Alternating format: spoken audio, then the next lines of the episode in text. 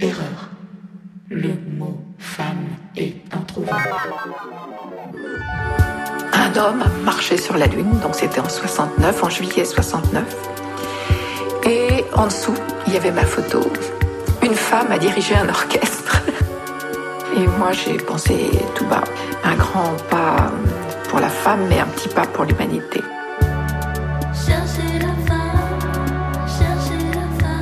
Le podcast qui parle des femmes et qui fait parler des femmes du monde de la musique. Bonjour à toutes et à tous, je m'appelle Flore Benguigui et vous me connaissez probablement en tant que chanteuse du groupe L'Impératrice. Ce qui me va très bien. Mais spontanément, c'est fou, mais j'ai toujours besoin d'ajouter le fait que je sois aussi compositrice de mes lignes de voix et autrice de mes paroles. Parce que j'ai toujours peur d'être réduite au seul fait d'être chanteuse. Mais pourquoi? Parce que chanteuse, c'est déjà bien assez, c'est un instrument. Alors pourquoi j'ai l'impression que ça ne vaut rien? Sur scène aussi, j'ai l'impression que, contrairement aux autres instrumentistes, je ne peux pas faire que chanter. Il faut aussi que je danse, que je parle au public, que j'incarne. C'est un métier étrange, à 360 degrés et pourtant extrêmement dévalorisé, et surtout engorgé de nombreux stéréotypes. En effet, on fait systématiquement entrer les chanteuses dans des rôles types bien définis la chanteuse fragile, la rockstar charismatique, la muse inspirante, la femme enfant, la rappeuse hypersexualisée. Le condensé de tout ça, parfait exemple pour moi, c'est les Spice Girls, pur produit de l'industrie de la musique. Elles rassemblent à elles seules quasiment tous ces stéréotypes. Et si tu rentres pas dans une de ces cases, ça ne va pas, on s'intéresse pas à toi, on te demande de te définir, de te raccrocher au moins à un modèle. Résultat, tu ne te sens pas légitime. Or, la légitimité, autrement dit le problème du syndrome de l'imposteur, qui revient quasi systématiquement dans tous les épisodes de ce podcast, est très importante, voire cruciale, dans la construction d'une carrière. Difficile d'être une femme bien dans sa peau, qui se fout du regard des autres, quand on est scruté sous toutes nos coutures en permanence, et que les gens considèrent qu'on doit systématiquement faire preuve d'un penchant naturel pour la séduction, au service de notre travail vocal. La chanteuse se rapproche ainsi de la figure de la femme livrée aux hommes, de l'étaïr, décrite dans le deuxième sexe de Simone de Beauvoir. L'étaïr, pour celles qui n'ont pas lu le bouquin, est mise en opposition avec la prostituée. L'étaïr, c'est la femme qui a besoin des hommes et de leur regard pour pouvoir réussir. C'est la femme indépendante et autonome qui réussit et qui agit en conquérante avec les hommes, mais qui a finalement besoin d'eux à travers leurs désirs et qui vit dans ce que Beauvoir appelle une complaisance d'esclave pour atteindre la gloire et l'argent. De la même manière que les taïrs, dans les stéréotypes, la chanteuse séduit grâce à ses charmes féminins naturels, en dehors de tout travail. Elle exprime la féminité dans tout ce que ça a de plus stéréotypé et incarne sur scène un objet passif du désir de l'autre, le public en l'occurrence, pour lui donner son plaisir à lui. Et par là même, ces clichés nient tout travail, toute maîtrise technique, tout investissement dans son instrument. En cela, être chanteuse se révèle bien être ce qu'on appelle un métier de femme – comme pour les infirmières, les secrétaires ou les enseignantes, les chanteuses mobilisent dans leur activité musicale ce que l'historienne Michel Perrault appelle des qualités réelles, déguisées en qualités naturelles et sublimées dans un attribut suprême, la féminité. Tels sont les ingrédients du métier de femme, construction et produit du rapport des sexes. Le chant serait un talent inné, une espèce de base que toutes les femmes auraient, et donc qui n'aurait pas lieu d'être valorisé puisque ce n'est pas un vrai instrument qui s'apprend, se travaille, se dompte dans la douleur. On considère donc bien souvent les chanteuses comme des non-musiciennes. En général, on cherche l'homme derrière une chanteuse, le producteur, le manager, le leader, le musicien. On part du principe qu'une chanteuse ne sait rien faire d'autre que chanter. Et même chanter, c'est pas grand-chose. En tant que chanteuse, bien placée pour savoir tout ça, je tiens à vous dire que c'est un métier extrêmement difficile, justement parce que c'est un instrument qui est à la portée de tout le monde. On a quasiment tous des cordes vocales opérationnelles, c'est donc à force de travail, d'essai, de persévérance qu'on peut trouver le petit quelque chose qui nous rendra singulière. Et parfois, on le cherche toute sa vie. On croit l'avoir trouvé et on le perd. Parce que c'est aussi un instrument qui a ses mystères, qui est extrêmement et intimement connecté à nos émotions, à nos faiblesses, à la mémoire de notre corps.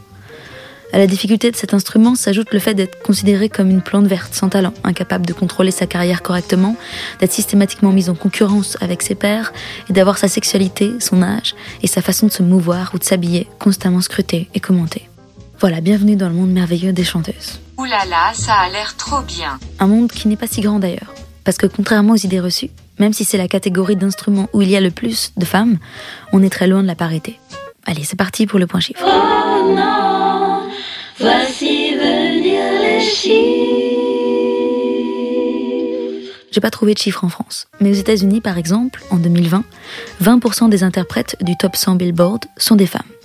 Bad news, ce chiffre a baissé. Il était de 22% en 2019 et ça varie selon les genres.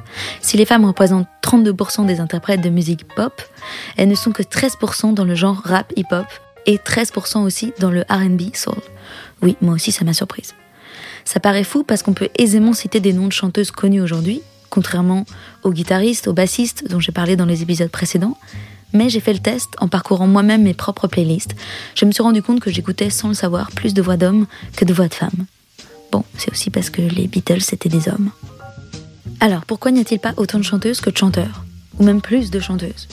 On a déjà essayé d'y répondre un peu dans cette introduction, et il y aurait mille histoires à raconter en guise d'exemple, de chanteuses trop peu connues dont la carrière a été écrasée par cette industrie. Mais parce que notre temps est compté, on va se focaliser sur une chanteuse noire américaine dont l'histoire résonne, selon moi, tout particulièrement avec les chiffres que je viens d'annoncer. On part aux États-Unis, on reviendra en France en fin d'émission, sur la côte ouest, chez Madame Darlene Love. Darlene Love naît Darlene Wright en 1941 à Los Angeles et née d'une famille très modeste de cinq enfants, fille de Helen Maddox, femme au foyer, et du pasteur Joe Wright. En tant que fille de pasteur, Darlene est très investie dans la vie de l'église et chante dans le chœur dès l'âge de 10 ans, ce qui constituera la base la plus importante de son apprentissage musical. À 16 ans, alors qu'elle chante à l'église baptiste de Saint-Paul, elle attire l'attention de Cora Martin Moore, une femme dont on parlera peut-être dans un autre épisode, car en plus d'être une directrice de chœur renommée à l'époque, c'était aussi une grande chanteuse soliste et elle avait monté sa propre maison d'édition. Bref, le genre de meuf trop forte, mais aujourd'hui oubliée, qu'on va souvent chercher dans ce podcast. Mais revenons à Darlene. Cora Martin Moore est complètement épatée par sa voix. Oui, je trouve qu'on n'utilise plus assez le verbe épater par ici et lui propose de venir au magasin de musique où elle enregistrait des émissions et d'y chanter quelques chansons. C'est là que Darlene prend conscience de son super pouvoir. Elle a une voix incroyable, d'une puissance hors du commun, doublée d'une sacrée technique vocale. Un peu plus tard, une fille que Darlene connaissait de l'église lui demande de chanter à son mariage. Mais pas seulement pour faire danser les invités. En fait, ce gig est aussi une audition à peine déguisée, car parmi les amis de la mariée se trouvent Gloria Jones, Fanita James et Annette et Nanette Williams, oui, les parents s'étaient pas foulés sur les prénoms de leurs filles, hein, Annette et Nanette. Ces quatre filles avaient un groupe appelé The Blossoms et cherchaient à remplacer Annette, pas à cause de son prénom, Meskina, mais parce qu'elle était tombée enceinte. Meskina aussi. Évidemment, Darlene et sa voix de feu font sensation à la cérémonie et les Blossoms lui demandent d'auditionner dans le bureau de leur manager, Eddie Peel. Les parents de Darlene sont évidemment très réticents, mais finissent par se laisser convaincre. Darlene commence donc à chanter en 58 avec les Blossoms à l'âge de 17 ans. Elle commence par enregistrer à 4 pour Capitol Records jusqu'en 1960, puis à 3 pour Challenge et OK Records. Elles sont choristes. En anglais, on dit backup singers, ce qui a l'avantage de ne pas sonner comme un film de merde avec Jean-Baptiste Monnier. Backup singers, donc, plusieurs artistes un peu connus à l'époque, comme Bobby Boris Pickett, James Aaron ou Bobby Day. On écoute un petit extrait du morceau Monster Match de Bobby Boris Pickett où les Blossoms font leur première heures.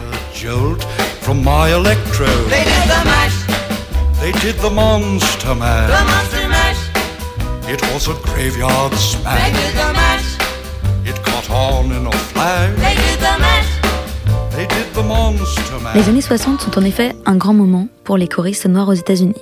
Pendant longtemps, cette profession était surtout exercée par des groupes de jeunes femmes blanches, comme les Cordettes, les DeMarco Sisters ou les Boswell Sisters, qu'on appelait les readers dans la profession, parce qu'elles lisaient très bien la musique, mais ne pouvaient pas faire grand-chose sans partition sous les yeux, alors que les chanteuses noires avaient bien souvent appris la musique à l'église, sans lire de partition, donc donnaient beaucoup plus de place à l'interprétation et à l'improvisation. À cela s'ajoutait le fait que de nombreux artistes blancs de l'époque, comme Joe Cocker ou Led Zeppelin, essayaient désespérément de sonner noir, donc ils embauchaient des choristes noirs. C'est donc un moment opportun pour les Blossoms. Mais leur maison de disques ne sait pas trop quoi faire d'elles, parce que justement, selon Darlene elle-même, personne ne voulait d'un girls band noir qui ne sonnait pas noir. À l'époque, continue-t-elle, il y avait le top 40 et le top rhythm and blues, autrement dit le top musique noire, et les deux ne se rejoignaient jamais. C'est là que les Blossoms découvrent qu'elles pouvaient trouver leur identité auprès des producteurs en n'ayant justement pas d'identité vocale propre. On ne sonnait pas noir, on ne sonnait pas blanche, donc on pouvait sonner exactement de la façon qu'ils voulaient. Bingo, pour les maisons de disques, c'est le jackpot. C'est là que Darlene attire l'attention d'un sale type toxique complètement fêlé, mais qui n'était à l'époque qu'un jeune prodige en apparence inoffensif, quoique un peu spé, le producteur Phil Spector. Âgé de 21 ans quand ils se rencontrent, Phil Spector est le nouveau producteur en vogue, connu pour sa technique signature du mur du son et qui produisait surtout des girls bands dans les années 60 avec pas mal de succès. Nous sommes en 1962. Le groupe de jeunes chanteuses noires produit par Phil Spector, qui marchait bien à ce moment-là, les Crystals, est en tournée et ne peut venir à Los Angeles pour enregistrer He's a Rebel, le nouveau morceau écrit par Gene Pitney, qui devait absolument sortir avant que Vicky Carr, jeune chanteuse concurrente des Crystals à l'époque, ne sorte sa version. Oui, la musique pendant les années 60, c'était un peu la foire d'empoigne. Il faut trouver une valide qui puisse sonner un peu comme les Crystals pour enregistrer le morceau à temps. C'est là que Lester Seal, le coéquipier de Phil Spector, lui parle de Darlene. Il lui propose de passer au studio. Elle écoute le morceau, se dit que c'est une petite chanson mignonne mais sans grand potentiel, chante le machin, et pour ça, elle est payée 3000 dollars, soit le triple de ce qu'elle gagnait à l'époque pour une session d'enregistrement. 3000 dollars qu'elle partage d'ailleurs avec ses deux copines des Blossoms, parce qu'en plus de ça, elle la joue fair play. Darlene a 20 ans et se dit qu'elle a fait un bon deal, elle ne se doute de rien. Tout ce qui lui occupe la tête à ce moment-là, comme elle le racontera plus tard, ce sont les cheveux de Spector. Elle se demande si c'est pas une perruque. Avouez que c'est une vraie question. Et puis le morceau sort et est crédité partout comme le nouveau single, non pas de Darlene Love, mais des Crystals.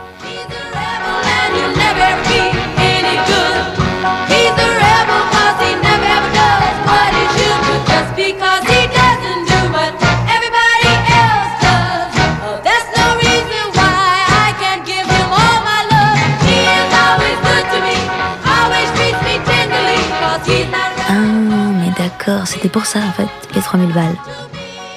Même les Crystals n'étaient apparemment pas au courant de la sortie de ce morceau qu'elle devait pourtant savoir chanter pour en faire la promo en tournée. Et évidemment, He's a Rebel devient numéro 1 au top 100 Billboard en novembre 62. Et comme elle n'est pas créditée sur le morceau, Darlene ne touche absolument rien. Premier coup bas de la part de Spector et de la maison de disques, et j'ai le malheur de vous annoncer que ça n'est pas le dernier.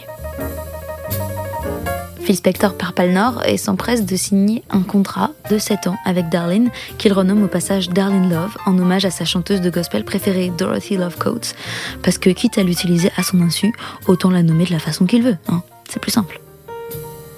Spector continue les manigances. Il l'a fait chanter sur la chanson Zipadi Duda. Oui, c'est un vrai titre. Oui, quelqu'un a été payé pour trouver ce titre. Sur lequel elle chante avec d'autres chanteurs masculins. Morceau qui se hisse très vite dans le top 10, mais crédité au nom de Bobby B. Sox and the Blue Jeans. Encore une fois, aucune mention de Darlene Love. Alors que Darlene prend conscience de sa valeur, Spector lui assure que le prochain morceau sortira sous son seul nom. Et elle le croit sur parole puisque le morceau qu'elle enregistre juste après, He's Sure the Boy I Love, elle est certaine qu'il sera crédité au nom de Darling Love, et puis un beau matin, elle l'entend à la radio pour la première fois, précédée de l'annonce. Et pour vous ce soir à la radio, He's Sure the Boy I Love, le nouveau morceau des Crystals. Euh, comment ça? Comment ça les Crystals?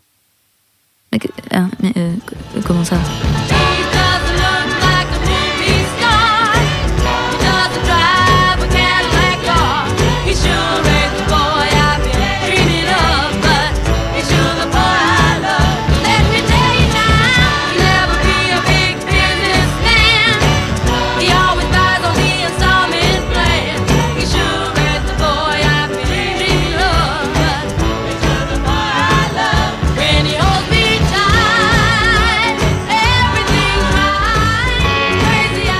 Cynthia Veil, parolière de la chanson en question avec son mari Barry Mann, qui officiait d'ailleurs au sein du Brill Building pour ceux qui ont écouté l'épisode sur les compositrices, apprend des années plus tard que c'était Darlene qui chantait sur ce morceau.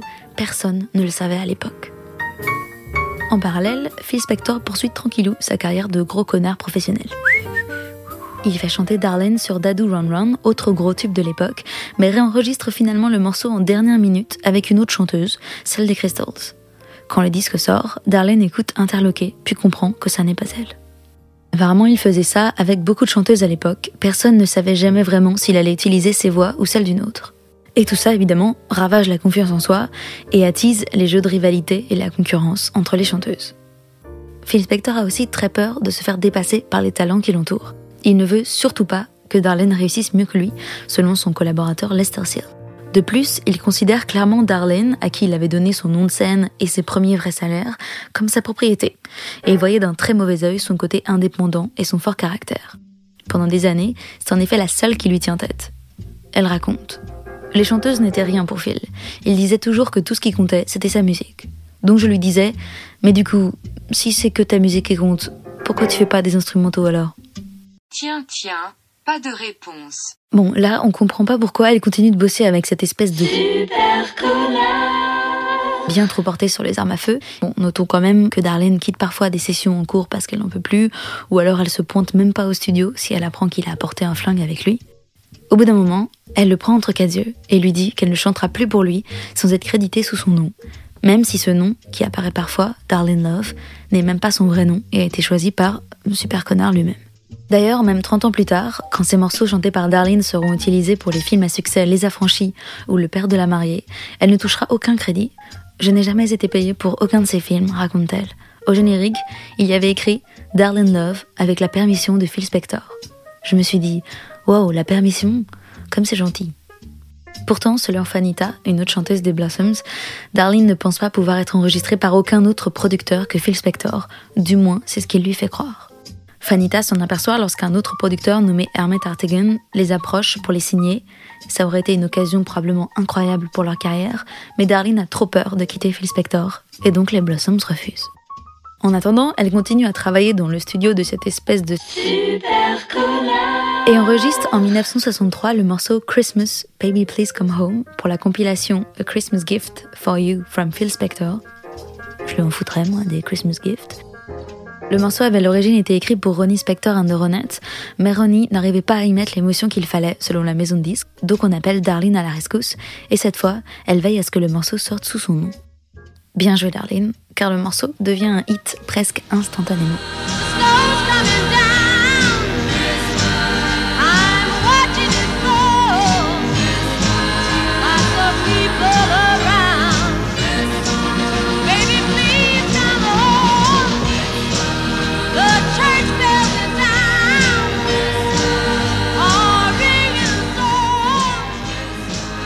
Et c'est pas la seule fois que Darlene chantera à la place des Ronettes, les nouvelles poupées de Spector, dont l'une d'entre elles, la très jeune gogo danseuse de 18 ans Ronnie Bennett, deviendra ensuite, pauvre enfant, la femme de Spector. Pour enregistrer Be My Baby en 1963, Phil Spector fait venir Ronnie Bennett de New York, mais ne prend même pas la peine d'appeler les Ronettes. Non, la flemme, hein, et puis les chanteuses, euh, c'est des relous. Il utilise la voix des chanteuses et chanteurs qui se trouvent dans son studio, c'est plus simple. Or, ce jour-là, il y a Darlene les Blossoms, Sonny Bono et Nino Tempo, qui ramène alors son date de l'époque au studio, une jeune chanteuse timide du nom de Cher, que Spector invite à aller rejoindre les autres dans la cabine. C'est à partir de ce jour-là que Darlene et Cher deviennent amies.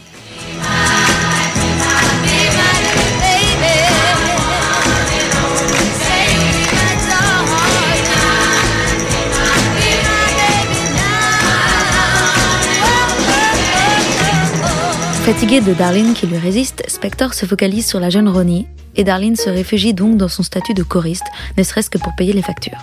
De toutes ces années avec Spector, elle ne reçoit qu'une seule déclaration de redevance qui liste des déductions comme transport du matériel au studio d'enregistrement, sympa, je savais pas que c'était à la charge des chanteuses, avec une note de Spector en bas de page, en espérant qu'il restera quelque chose la prochaine fois. Il y a des baffes qui se perdent. En parallèle, les Blossoms contribuent au plus grand hit de l'époque en tant que choriste, par exemple sur That's Life de Frank Sinatra. Back on top in June, I said that's life. That's life. And as funny as it may seem, some people get their kicks stomping on a dream. But I don't let it, let it get me down. Leurs titres à elles ne connaissent qu'un maigre succès, mais elles apparaissent régulièrement dans un show télévisé très en vogue à l'époque nommé Shindig, derrière Aretha Franklin, Marvin Gaye ou encore les Rolling Stones. Phil Spector est d'ailleurs très énervé que les Blossoms aient une telle visibilité et pose plusieurs ultimatums à Darlene qui choisit de s'en foutre royalement. Plusieurs maisons de disques essayent de les signer, mais Spector s'y oppose systématiquement. En 1968, Phil Spector compose ce qu'il pense être son plus grand hit, River Deep, Mountain High, mais au lieu de le faire chanter par Darlene, il le donne à Tina Turner. Le morceau est un échec commercial, ce qu'on appelle communément un bon petit retour de karma bien propre, et pousse Spector à se retirer dans sa villa avec sa nouvelle femme et disparaître de la circulation. Bon débarras, mais bon courage pour la femme en question. Mais Darlene se sent abandonnée. Sans notoriété en tant que chanteuse lead, en plus, le style vocal qu'elle avait développé étant adolescente n'est plus trop en vogue, elle choisit donc de poursuivre en tant que choriste. Au début des années 70, elle commence à travailler avec Dionne Warwick, pour qui elle fait les chœurs en studio et en tournée. Un peu comme si Céline Dion était la backup singer d'Ariana Grande, quoi. C'est quand même de la choriste de luxe. Pourtant, Darlene laisse son ego de côté, fait le job avec une profonde dévotion pour Dionne Warwick pendant plusieurs années, qui devient une amie très proche. Elle essaie quand même de poursuivre sa carrière solo en parallèle et signe avec Philadelphia International Records, mais les embrouilles ne sont pas finies. Juste avant d'enregistrer, le label l'appelle pour lui annoncer qu'ils ont une bonne et une mauvaise nouvelle. La mauvaise, c'est qu'ils ont décidé d'exercer une des clauses du contrat de Darlene qui stipule qu'ils peuvent vendre son contrat à tout moment. Super, d'accord. Et la bonne C'est qu'ils ont vendu son contrat à Phil Spector. Phil Spector qui, tiens, comme c'est bizarre, a le même avocat que la maison de disques et qui connaissait l'existence de cette clause. Ok, et du coup, c'est quoi la vraie bonne nouvelle? Grosse arnaque. Voilà Darlene obligée de retravailler en studio avec le docteur Maboul. Elle raconte Me voilà de retour en studio avec Phil et John Lennon était là. Euh, John Lennon? Attendez, je vais crier quelque part. Euh, voilà, c'est bon. Euh, donc, j'étais en studio avec Phil Spector et John Lennon, et je pense que Phil essayait de l'impressionner. Donc il a commencé à me pousser à bout, comme il ne l'avait jamais fait avant. Il me faisait refaire des prises encore et encore pendant 8 heures, en me tournant le dos et en appuyant sur le bouton de la control room en disant Chante, Darlene. J'étais enceinte de mon dernier enfant, et finalement, j'ai juste mis mon manteau et je suis partie. Darlene en a gros sur la patate. Elle s'arrête pour s'occuper de ses enfants. Bien sûr, normal, me diriez-vous. Au bout d'un moment? Eh bien non, pour une femme, pour une chanteuse tout particulièrement, s'arrêter de bosser quelques années pour fonder une famille, ça peut aussi être très risqué. Pour Darlene, c'est effectivement une période compliquée. Au début des années 80, divorcée et sans un sou, elle fait le ménage dans des résidences UP à Beverly Hills.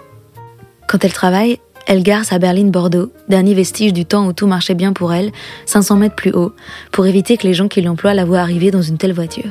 Quand tu nettoies la maison de quelqu'un, il ne veut pas savoir que tu as de jolies choses, dit-elle. En 1982, un an après avoir quitté cette confortable vie de chanteuse à Pasadena, Darlene s'estime très chanceuse d'avoir trouvé ce boulot de femme de ménage. Mais parfois, au volant de sa Mercedes, elle allume la radio et entend une de ses chansons. Alors, je cite, J'arrête la voiture pour pleurer. Un jour qu'elle fait le ménage dans la salle de bain d'une riche propriétaire à Beverly Hills, elle entend son morceau à la radio, Christmas, Baby Please Come Home, et elle le voit comme un signe. Elle doit rentrer à la maison, retourner au studio, reprendre sa carrière. Cette chanson lui portera d'ailleurs chance toute sa vie, car en 1986, David Letterman, célèbre homme de télévision américain, qui adore justement cette chanson, l'invite à la chanter pour l'émission de Noël. Parfait, tous les boomers adorent, et elle le chantera tous les ans pour Noël, dans l'émission, pendant 27 ans. Mais attention, on n'y est pas encore là, et Darlene n'en sait rien. Retour en 1982 et à la bonne vie de galérienne. Complètement à bout, Darlene pousse la porte d'un prêteur sur gage à Los Angeles avec cinq bagues, un bracelet en or et un collier de perles. Tout ce qui lui reste, avec sa Mercedes, de ses 20 ans passés dans le business de la musique. Elle en tire 800 dollars, pas assez pour survivre longtemps, mais suffisamment pour arrêter d'emprunter à Dionne Warwick ou à son ami producteur Lou Adler, qui la dépanne souvent à l'époque. Darlene a 40 ans, elle veut relancer sa carrière solo. Elle a conscience que le monde de la musique post-Spector a bien changé, mais c'est aussi le monde post-disco et post-new wave. En plus, après 25 ans de choriste, elle n'anticipe absolument pas les dépenses et l'organisation que ça représente de faire une carrière de styliste. Engager un groupe pour l'accompagner, organiser les répétitions, faire des clips, etc. Alors elle repart de zéro. Elle accepte n'importe quel mini-geek tout pété que seuls des débutants sans talent auraient accepté. Un jour qu'elle essaye de convaincre le directeur d'une entreprise de croisière qu'il doit l'embaucher pour chanter sur ses bateaux, il lui dit Mais si vous êtes la vraie Darlene Love, pourquoi voulez-vous chanter sur un bateau? Oui, on se le demande aussi. Pourtant, elle finit par y aller, et au cours d'une croisière, elle apprend que The Bottom Line, un théâtre à New York, est en train de monter une comédie musicale nommée Leader of the Pack autour des chansons d'Ellie Greenwich, la meuf du Brill Building qui a écrit Be My Baby, dont on parlait à l'instant, Ellie Greenwich qui avait écrit beaucoup des hits de Phil Spector. Le show contient 33 chansons et une vingtaine de chanteurs, dont Darlene qui était pourtant complètement sortie des radars. Darlene quitte le navire, littéralement, et retourne sur scène. Et le spectacle marche bien. Et à chaque fois que Darlene chante ses succès passés, qui n'étaient jamais sortis sous son nom, le public hallucine. Ah, mais attends, mais c'était elle qui chantait ça. Face au succès du show, Ellie Greenwich décide d'en faire un vrai grand spectacle à Broadway. Et Darlene sent venir sa chance d'être enfin en haut de l'affiche. Ça y est, cette fois c'est la bonne. Et puis, bah non. On s'est encore moqué de moi, raconte-t-elle. Ils avaient promis mon nom au-dessus du titre, tout en haut de l'affiche, mais j'ai appris ensuite qu'on avait mis mon nom plus bas, pour permettre à Patrick Cassidy et Dina Manoff, les acteurs qui jouaient la jeune Eddie Greenwich et son mari Jeff Barry, d'être bien mis en valeur tout en haut. Au bottom line, c'était fun de venir jouer tous les jours, mais à Broadway, c'était de nouveau le travail à la chaîne. Et Darlene se retrouve encore tout en bas de la chaîne. Et en plus de ça, le show ne marche pas. Point positif dans cette histoire, Darlene retrouve par ce biais sa chère amie Cher. Ah, désolé, il fallait que je la fasse. Cher qui l'engage comme choriste pendant deux ans et demi, et c'est comme ça qu'elle rencontrera le réalisateur Richard Donner, qui la fera jouer un an plus tard, en 89, dans L'arme fatale. Bon, par contre, elle enchaîne aussi avec un autre désastre à Broadway, l'adaptation musicale de Carrie, considérée assez unanimement comme une bonne grosse daube. Mais Darlene n'est plus à sa près, et elle garde le cap. Elle enregistre son premier album solo en 88, à 47 ans, Paint Another Picture, malheureusement très vite enterré par les critiques qui disent qu'il ne peut pas y avoir de Darlene Love sans Phil Spector, ce qu'elle prend évidemment assez mal. Je garde tous ces articles à la maison, raconte Darlene, ils me mettent très en colère. 1989, Phil Super Connard Spector est admis au Rock'n'Roll Hall of Fame, toujours rien pour Darlene. En 1991 sort Back to Mono, une compilation rétrospective de cet énorme enfant Monsieur pas très gentil. de Phil Spector, sur laquelle Darlene chante sur 15 des 73 chansons, mais n'est évidemment créditée que sur 11 d'entre elles. Elle est également choriste et supervise les chœurs sur au moins 40 autres morceaux. Cette compilation de 4 CD est l'une des rares à être certifiée disque d'or avec un million de dollars de recettes. Spector envoie alors à Darlene un disque d'or et un gros chèque. Non, attendez, non, il n'y avait pas le chèque, il y a juste le disque d'or. Il y a dû avoir une erreur. Euh, Ah non, en fait, c'est fait exprès. Ah d'accord. Ok, non, euh, bah pardon, euh, juste le disque d'or en fait, pas le chèque. Et Darlene est trop vénère. Parce que les disques d'or, c'est sympa, mais ça encombre et ça vaut pas un copec. Qui a besoin d'un disque d'or? raconte-t-elle. J'en ai plein mon mur. Rien ne vaut un chèque. En 1993, on se remonte les manches, elle poursuit enfin Phil Spector pour des royautés non touchées et gagne 250 000 dollars. C'est là que le vent commence à tourner. Le spectacle Portrait of a Singer est monté au Bottom Line la même année, une comédie musicale qui retrace la vie de Darlene et met aussi en lumière celle de ses comparses Ronnie Spector, Jackie DeShannon et Leslie Gore, qui étaient tout aussi passés à la trappe. Le show relance la carrière de Darlene à 52 ans avec des airs de revival pour les fans hardcore et ouvre en même temps la carrière de ses chanteuses à un public bien plus jeune. Mais à l'ère du grunge, Darlene et sa musique d'un autre temps n'intéressent pas vraiment les maisons de disques, dont les directeurs artistiques sont surtout trop jeunes pour avoir connu Darlene Love et pour réaliser à quel point elle est un des piliers de la musique américaine et donc de la culture pop. En 2011, elle est enfin introduite au Rock and Roll Hall of Fame. Je n'étais pas sûre que ça allait arriver un jour, déclare-t-elle à ce moment-là. Elle gagne aussi son premier Grammy Award en 2015, à 74 ans, pour la musique du film documentaire 20 Feet from Stardom, que j'ai regardé, qui est hyper cool, qu'elle partage avec d'autres choristes trop méconnus, Judith Hill, Mary Clayton, Lisa Fisher et Joe Lowry. Aujourd'hui, Darlene est encore vivante. Elle s'est remariée et habite à New York, travaille toujours et gagne enfin un peu d'argent, car la comédie musicale Portrait of a Singer se joue encore à New York, et pour une fois, même si c'est une autre chanteuse qui interprète son rôle, Darlene touche tout de même des droits équitables sur ce spectacle. Bon, en même temps, il retrace l'histoire de sa propre vie, ça aurait été vraiment le. He's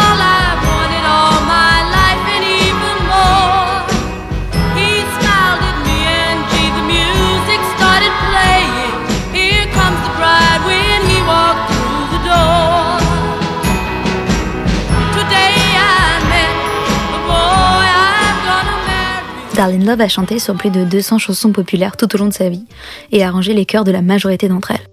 Pourtant, elle reste très méconnue du grand public. En ça, elle a vécu ce que bien d'autres chanteuses ont vécu par la suite et vivent encore aujourd'hui.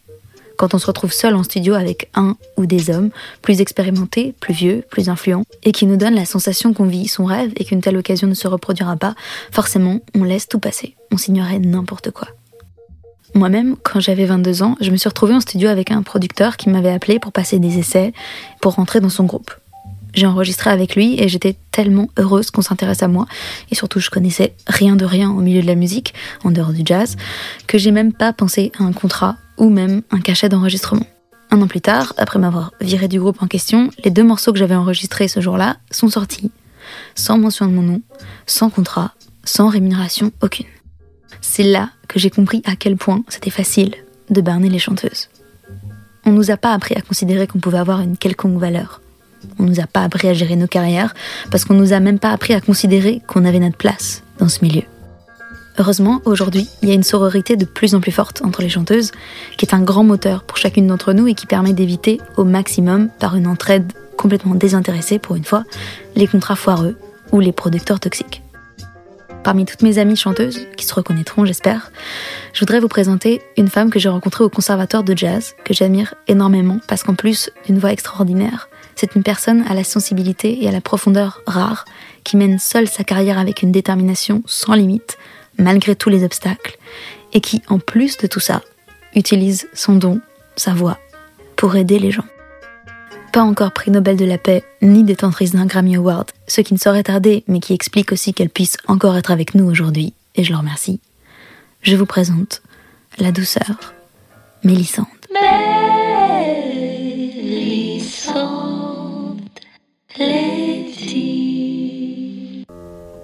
Allez, avant toute chose, un petit extrait. Parce que t'as les yeux bleus, que tes cheveux s'amusent à défier le soleil par leur éclat de feu. Parce que tu as vingt ans, que tu croques la vie comme un fruit vermeil que l'on cueille en riant. Parce que j'ai trop d'amour, viens voler mes nuits au fond de mon sommeil et fais pleurer mes jours. Cette voix incroyable, je l'ai rencontrée il y a quelques années, au conservatoire. Donc j'ai fait euh, le conservatoire de, de jazz après mon bac. Avant ça, j'avais fait l'école Atla aussi pendant trois ans. Et en sortant du conservatoire, à ce moment-là, euh, j'avais euh, j'avais arrêté d'avoir un groupe de musique dans lequel je composais en tant que chanteuse, j'écrivais les textes et euh, les lignes de chant. Et euh, ce groupe-là s'est arrêté euh, vraiment à la fin du conservatoire. Et j'ai décidé de faire euh, une formation de musicienne intervenante dans le milieu hospitalier et du handicap. Donc j'ai fait ça pendant un an après le conservatoire. Et en fait, ça m'a donné d'autres perspectives de faire de la musique à ce moment-là. Je me suis rendu compte que être chanteuse, ça pouvait être plein de possibilités. Il y avait évidemment prof de chant, mais ça depuis, toujours, j'ai jamais voulu être prof de chant. Et en fait, dans cette formation, euh, ce qui m'a plu, c'est que je, je suis pas musicothérapeute et je suis vraiment euh, musicienne qui me déplace dans un environnement qui est euh, qui n'est pas fait pour. Donc euh, je dois créer la surprise, euh, aller à la rencontre des gens, essayer d'être proche d'eux. euh. Et ça, j'ai trouvé ça vraiment super parce que c'était une, une autre façon de faire de la musique qui, pour le coup, me ressemblait plutôt bien parce que ça allait toucher à ma sensibilité, j'aime bien être au contact des gens.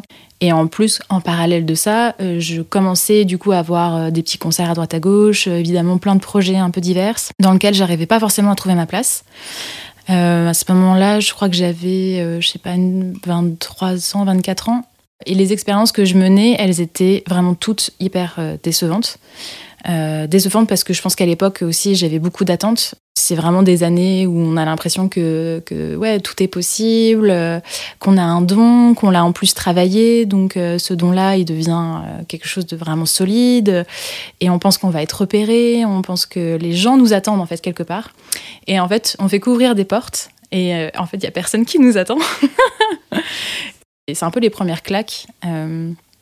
Euh, et euh, en plus, dans ces années-là, je me suis rapprochée d'artistes que, que, que j'adorais. Euh, J'ai pu euh, être choriste un peu d'une chanteuse française euh, euh, qui est vraiment super, mais je ne citerai pas le nom, parce que l'expérience s'est mal passée. Euh, je, je me suis confrontée à, à peut-être quelque chose qui était trop grand, pour moi en tout cas. euh, euh, et musicalement, c'était pas un souci, parce que c'était hyper enrichissant. Mais euh, le souci, c'était humainement, quoi. C'est euh, tomber dans un bain euh, d'un star system, aller dans des, dans des soirées où on rencontre un tas de monde et il faut toujours essayer de, de- jouer un rôle, il faut toujours représenter quelque chose. Et ça, je me disais, mais c'est fou parce que bah, là, on fait pas de musique, mais ça faisait partie du, du métier de musicien tout d'un coup.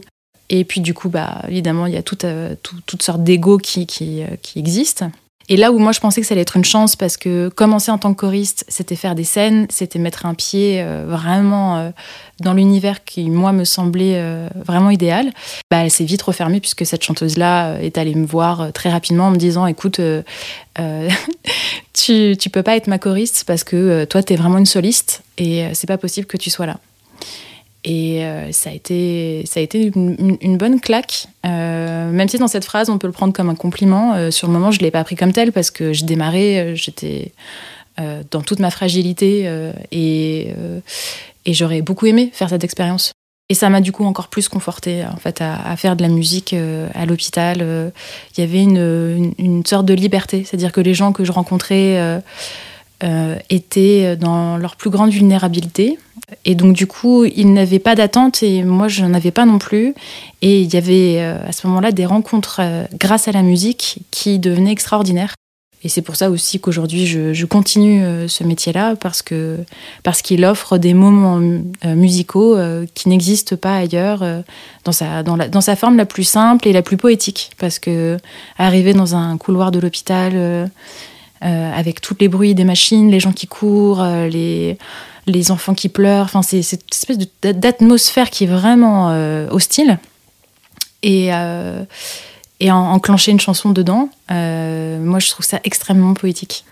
Voilà une façon très particulière d'être chanteuse que vous ne connaissiez peut-être pas et qui mériterait d'être plus valorisée selon moi parce que malgré tout ce qu'elle dit là, c'est un travail extrêmement éprouvant physiquement et surtout moralement. Et moi je suis très admirative parce que je sais pas si j'en serais capable. Et à côté de ça, en plus, elle a également lancé sa carrière solo. Au bout d'un moment, la composition, ça m'a manqué. J'ai voulu aussi trouver, retrouver en tout cas euh, un espace vraiment artistique dans lequel je pouvais euh, m'exprimer parce que à l'hôpital c'est bien, mais je vais pas, je vais pas raconter mes, mes chansons, je chante euh, celles des autres. Et ben en fait ça, ça s'est fait un peu tout seul. J'ai commencé à composer mes chansons au piano euh, vraiment sans, sans aucun but. Et parallèlement à ça, en fait, euh, au moment où je commençais à entasser pas mal de, chansons, j'ai fait deux rencontres. L'un qui est devenu euh, un ami qui me conseille euh, et qui, a écouté vraiment les toutes premières euh, chansons et qui continue à m'accompagner.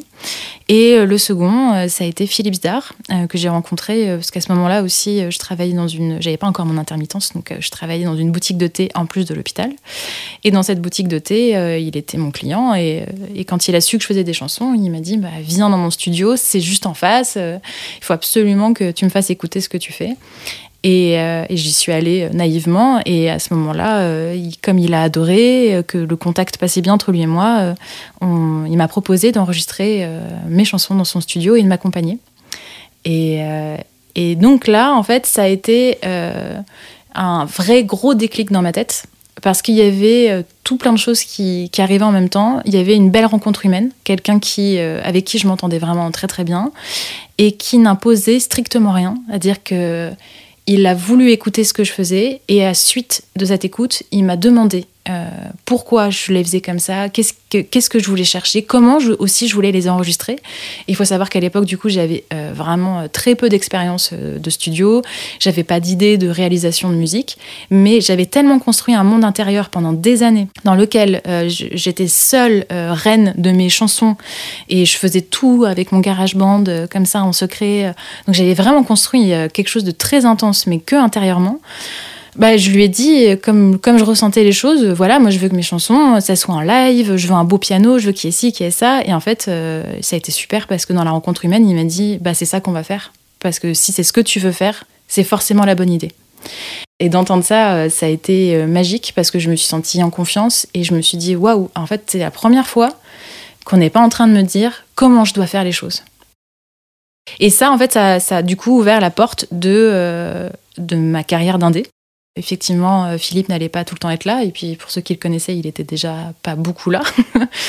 et, euh, et, puis, euh, et puis après, c'est ma carrière. Qu'est-ce que j'ai envie de faire? Comment j'ai envie de chanter mes chansons sur scène? Est-ce que je veux faire mes chansons avec d'autres musiciens et, et, en fait, en construisant, je me suis dit, mais non, toute seule, tu peux, tu peux faire des choses. Et je me rendais déjà compte à l'hôpital, de, parfois, j'ai même pas la place de prendre ma guitare ou mon ukulélé, donc je suis obligée de chanter entre une porte de placard et un lit et tout ça, et ben, je finis euh, a cappella. Et en fait, euh, avec très peu de choses, on peut faire de la musique, on peut toucher les gens. Donc, euh, je voulais garder ça et, euh, et commencer à, à, faire mes chansons euh, pareil, seule sur scène, avec un piano et dans sa forme la plus nue. Donc, hormis Philippe Zdar qui est entrée dans la danse à ce moment-là, c'est elle qui fait tout. Pas de musicien additionnel sur scène, pas de compositeur puisque c'est elle qui compose, pas d'auteur, c'est elle qui écrit, pas de manager, c'est elle aussi, pas de tourneur, de directeur artistique, et j'en passe. Être 100% indé, ça demande en fait de savoir faire tous ces métiers qu'on nous a jamais appris. Il y a beaucoup de choses à apprendre quand on est indé. C'est qu'on doit apprendre un milliard de métiers par exemple quand évidemment donc euh, Philippe Zdar a eu son accident, on j'avais déjà enregistré, mais bon, on avait peut-être idée d'en faire autre chose après. Il y a eu son accident qui a été vraiment euh, très difficile à vivre. Euh, et suite à ça, je me suis retrouvée avec mes chansons comme ça. Je fais OK. Alors, euh, du coup, je me lance dans ma carrière solo. C'était ma volonté. Ça y est, les chansons sont là, mais finalement, elles vont pas aboutir là où qui était prévu. Je me retrouve vraiment seule pour le coup. Heureusement, euh, force de chercher, j'ai vu qu'on pouvait les mettre sur les plateformes de streaming avec, euh, avec peu de choses. Donc moi j'ai fait iMusician. Ça coûte rien et ça arrive sur Internet euh, et sans, sans, aucune stratégie. C'est-à-dire que voilà, j'ai tout mis un 1er novembre 2019 euh, et j'ai droppé ça. Et j'ai ouvert une page Instagram. euh, Enfin bref, à partir de là, je me suis dit, ok, en fait, euh, il faut beaucoup, beaucoup de choses pour qu'on pour qu'on puisse savoir que tu existes. Et c'est pas que des histoires de rencontres, parce qu'évidemment, comme j'en avais fait une magnifique, je me suis dit, bah, euh, c'est possible qu'en ouvrant une autre porte, euh, quelqu'un d'autre débarque et vienne m'aider, mais en fait, euh, c'est pas, pas aussi simple. Il y a aussi beaucoup de rencontres où les, gens, en fait, se permettent beaucoup de donner leur avis. Donc ils vont, ils vont écouter. Alors c'est super hein, de donner un avis, ça peut être euh, c'est constructif et tout ça. Et je dis pas qu'il faut vivre dans un monde euh, euh, tout mignon où on va accueillir tes chansons et on va rien te dire. C'est pas ça du tout. Mais c'est juste que c'est une habitude générale de, de se croire DA tout le temps en fait. Et tout d'un coup, te dire, ah ouais, tu fais ça, ouais, mais c'est un peu mélancolique, mais tu sais, si on mettait une grosse drum comme ça, bam, et puis là, tu rajoutes une guitare. Et tu sais, parce que c'est quand même super, les chansons pop, où t'as, on sent que c'est triste derrière, mais quand même, on est là, on envoie du peps, on envoie de la joie. Ben, en fait, euh... c'est le projet de qui, là, à la base C'est vachement difficile, en fait, à recevoir. Parce que déjà, tu fais écouter quelque chose que t'as fait. Euh moi, en tout cas, je fais, je fais tout toute seule. Donc, il y a quand même un espèce d'investissement euh, euh, psychologique et physique qui est très intense. Même pour eux, c'est comme donner leur avis sur tout et n'importe quoi. Ça va, tu veux pas prendre ça personnellement quand même. Oh là là, et dis donc, on peut plus rien lui dire à celle-là. Chanter, c'est se mettre dans une position de vulnérabilité. C'est une mise à nu totale. Et encore plus quand on chante ses propres chansons. Les jugements, on les prend toujours de plein fouet. Et pour peu que tu sois une chanteuse débutante ou en total indé, t'es en première ligne carrément plus victime des jeux de pouvoir. Il y a quand même euh, beaucoup de hiérarchie euh, dans le milieu de la musique et, euh, et, ça marche beaucoup par pouvoir en fait. C'est par association de, gens, de gens célèbres ou parce que parce que t'as parce que t'es producteur, t'as beaucoup d'argent, ou parce que tu connais des gens d'un label, parce que tu joues avec un tel. Enfin bref, tout tout est comme ça. Et donc quand tu rencontres quelqu'un, euh, que ce soit via Instagram ou en vrai, euh, tu as une espèce de pédigré comme ça de la personne qui est un peu impressionnante. Tu dis, waouh, ok, il a fait ci, il a fait ça. Et cette personne-là va écouter ce que tu fais et te dit, euh, ah ouais, c'est ça ce que tu fais? Et tu pourrais pas plutôt le faire comme ci, comme ça, parce que tu vois, euh, euh, moi je trouve que ça tirait quand même vachement bien. Et puis, puis si tu le fais comme ça, bah moi tu vois, je pourrais le faire écouter un machin. Peut-être qu'on pourra faire ci. Euh, T'inquiète, ça va être génial. Voilà. De toute façon, c'est un milieu, tout est génial, c'est super et tout, tout est possible. Et les déceptions sont quand même assez grandes. Alors avec le temps, effectivement, on commence un petit peu à sentir le, vent venir, mais il y a quand même beaucoup de claques, c'est-à-dire parfois on fait on bosse énormément. Moi, j'ai- eu plusieurs expériences où j'ai travaillé et au final, ça s'est terminé euh, parce qu'on n'a pas réussi à trouver euh, d'accord aussi financier, il faut le dire. hein. c'est qu'il y a, on fait, on fait beaucoup de choses parce qu'on trouve ça cool et puis a un moment, ah bah tiens, il y a un contrat et puis alors si ça marche un petit peu, les gens sont là, ah bah oui, mais tu vois, ça marche un petit peu donc euh, je veux ma, je veux ma part et, euh, et c'est pas évident parce que, bah, par exemple, là, tout, tout ce qui se passe en tout cas aujourd'hui, c'est de l'autofinancement. Du coup, euh, c'est pas, pas simple à gérer euh, de, de se dire, euh, pour essayer un petit peu euh, d'avoir un peu de lumière sur mon projet, euh, c'est tant d'euros qui auront été euh, dépensés avant et tant de temps aussi passé à essayer de construire tout ça pour juste avoir parfois juste quelques likes ou être relayé sur des stories Instagram ou qu'on vienne t'écouter sur, sur les plateformes et tout ça. C'est beaucoup d'efforts et beaucoup de, de déceptions aussi dans, dans, les, dans les rencontres. Les déceptions, c'est effectivement tout un truc dans la carrière d'une musicienne, surtout quand t'es chanteuse parce qu'on te promet souvent la lune et on tombe souvent de très haut.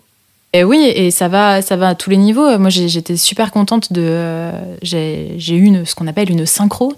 C'est quand euh, on, utilise euh, ta musique pour mettre dans un film, une publicité, une série. Donc pour une grosse série pour Netflix. Et cette expérience, elle a été vraiment enrichissante, mais elle, pareil, elle fait partie aussi des expériences un peu décevantes parce que bah, déjà, t'es sélectionné pour une synchro. euh, franchement, c'était la joie, quoi. Là, par exemple, ça fait partie des éclairages quand on est indé. C'est vraiment, c'est incroyable que ça nous tombe dessus.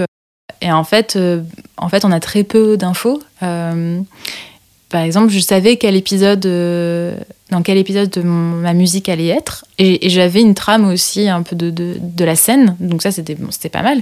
Mais il y avait marqué 45 secondes. Et c'est vrai que quand on est indé, par exemple, on n'a pas une équipe qui te dit Ah, mais moi, les synchros, ça fait 20 ans que j'ai place pour mes artistes, ça se passera comme ci, comme ça et tout ça. Donc moi, je suis à l'aveugle, je suis là, ok, super, euh, ça 45 secondes. Je me dis, c'est vraiment une super expo. Et 45 secondes, je me dis, vraiment, on entend ma chanson, quoi. Et c'est super valorisant et j'ai trop, trop content, quoi. Mais tu peux pas voir l'épisode avant parce que c'est Netflix, parce que plein de choses et tout. Et c'est vrai que la série est sortie. Donc, évidemment, je me plonge dans l'épisode. Et là, c'est super difficile parce que. Alors, je pense que c'était pareil pour tous les autres artistes. Je pense pas euh, que c'était forcément parce que j'avais. Moi, j'étais indé, que j'avais pas de management qui pouvait un peu euh, euh, savoir en avance. Mais il y a quand même cette déception. Mon morceau, il s'est réduit en, je sais pas, en 10, 12 secondes. J'ai pas compté. Mais en tout cas, c'est intro et l'outro du morceau, ce qui fait que, euh, bah, en fait, on n'entend pas ma voix. Ils ont pris euh, l'intro, l'outro, euh, qui était en piano.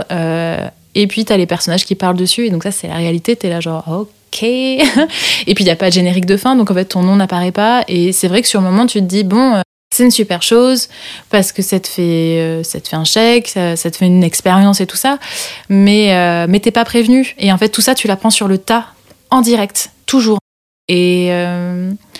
Bah, il n'y a pas beaucoup de métiers où, quand même, à chaque fois, tu te, tu te bats pendant des semaines et des semaines pour arriver à, ok, pas un flop, mais tu te dis, bon, oh, bon, bah, en fait, personne va vraiment reconnaître ma chanson et c'est dommage. Et en même temps, c'est cool d'y être. hein. T'es toujours dans des sentiments assez partagés, en fait, euh, de légitimité. Ah, la légitimité, on y revient toujours. Le fait de se sentir si peu en sécurité dans ce milieu, ça empêche forcément beaucoup de femmes de s'imposer, de tirer leur épingle du jeu, de trouver et d'exprimer leur identité propre.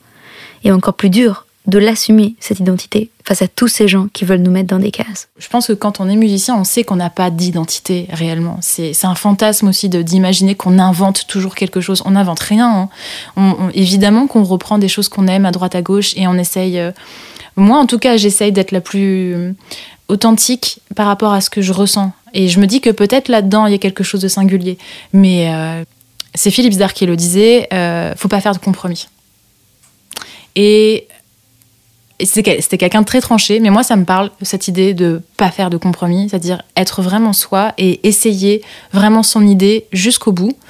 Et en fait, tant pis si euh, c'était pas ça, mais en tout cas, tu sauras. Tu sauras que t'as pas rencontré ton public, ça peut être pour X raisons. hein. Ça peut être pas le bon moment parce que voilà, le public est tout d'un coup dans autre chose. Ça peut parce que t'as pas fait les, les rencontres qui ont fait que l'éclairage s'est fait sur ta musique. Qu'importe, mais va au bout en fait. Va au bout de, de ce que tu as envie d'exprimer parce que c'est franchement pour moi c'est je trouve que c'est ce qui reste euh, le plus important. Et, euh, et quand il y aura plein de gens qui te diront quoi faire euh, pourquoi c'est mieux et tout ça pose-toi vraiment la vraie question si c'est vraiment mieux si c'est ton projet ou si c'est son projet. Et, et si tu sens que tu fais plein de compromis moi je pense que c'est pas c'est pas le bon chemin. Sauf si tu veux être célèbre et que c'est vraiment ton but Ok, là tu seras obligé de faire des compromis parce que moi ce chemin on me l'a proposé aussi hein, euh, de, vraiment une espèce de voie un peu tracée à un moment vers, euh, vers la célébrité et tout ça mais du coup c'était rempli de compromis hein. c'était euh, tu chanteras comme ci tu danseras comme ça tu t'habilleras comme ça ça va être génial pouh les projecteurs la télé enfin bon ok ça peut être un kiff c'est clairement pas le mien voilà pas, pas de compromis sais bien C'est bien, ouais, complètement. Et c'est probablement ce que Darlene Love aurait aimé faire pendant toute sa carrière. Et c'est ce que je souhaite à toutes les chanteuses qui nous écoutent aujourd'hui. Go les meufs, pas de compromis. Merci Mélissande, merci Darlene Love, merci à toutes les chanteuses du monde, merci Tsugi Radio et Lacmé, et merci à vous d'avoir écouté ce dernier épisode de la saison 1 de Chercher la femme, mon bébé podcast entièrement écrit, réalisé et enregistré de nuit dans ma petite chambre à Paris.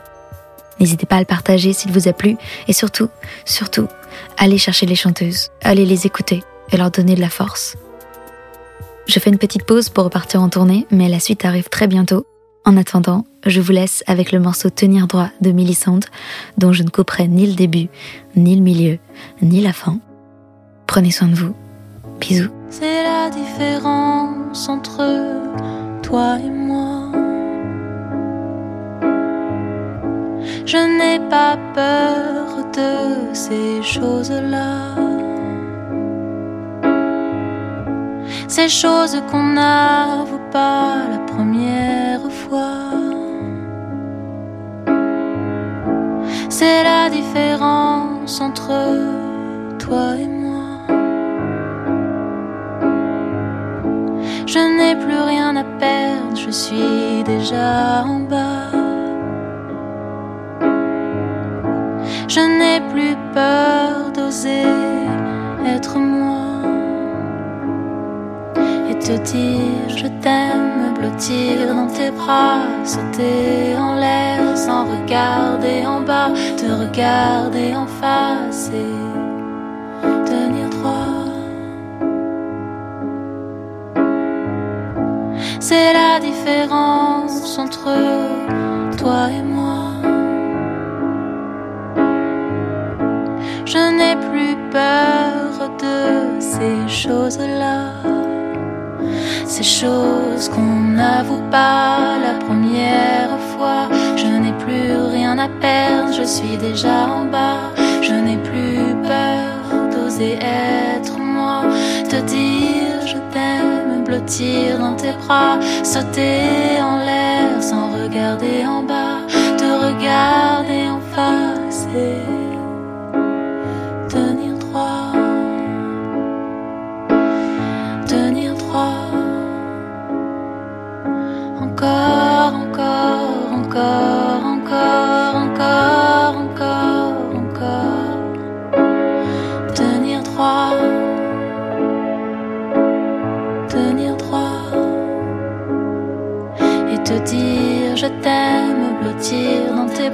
sauter en l'air sans regarder en bas, te regarder en face